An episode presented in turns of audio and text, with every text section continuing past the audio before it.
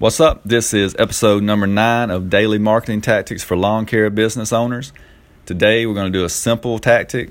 This is very easy to do. You're giving something to somebody, so you will have people sign up for this. You want to do a contest with a local restaurant where the winner of the contest wins a free dinner. And what you want to do is use a popular local restaurant. Let's say you have a Mexican diner in your downtown area. Let's say you have a burger joint that's super popular.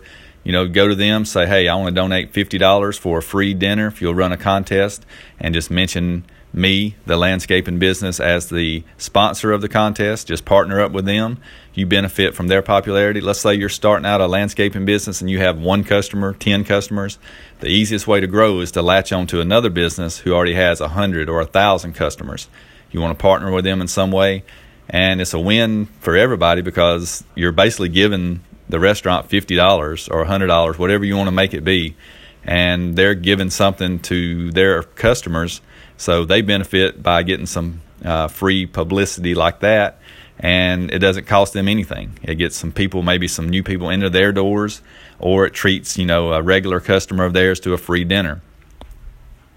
So easy contest, win a free dinner, use a local diner to promote your landscaping business. They can promote it, you know, in the restaurant. They can promote it on their social media pages. Just make sure and have clear guidelines about what the contest is, how much you're donating, and you just want to make sure you're mentioned in every part of the contest, and have the contest run for a week or 2 weeks, and just make sure you're mentioned alongside every time they mention it on Facebook, Instagram, however they do their marketing. So that's today's tip, and I will be back tomorrow for another tip, and you guys have a great day.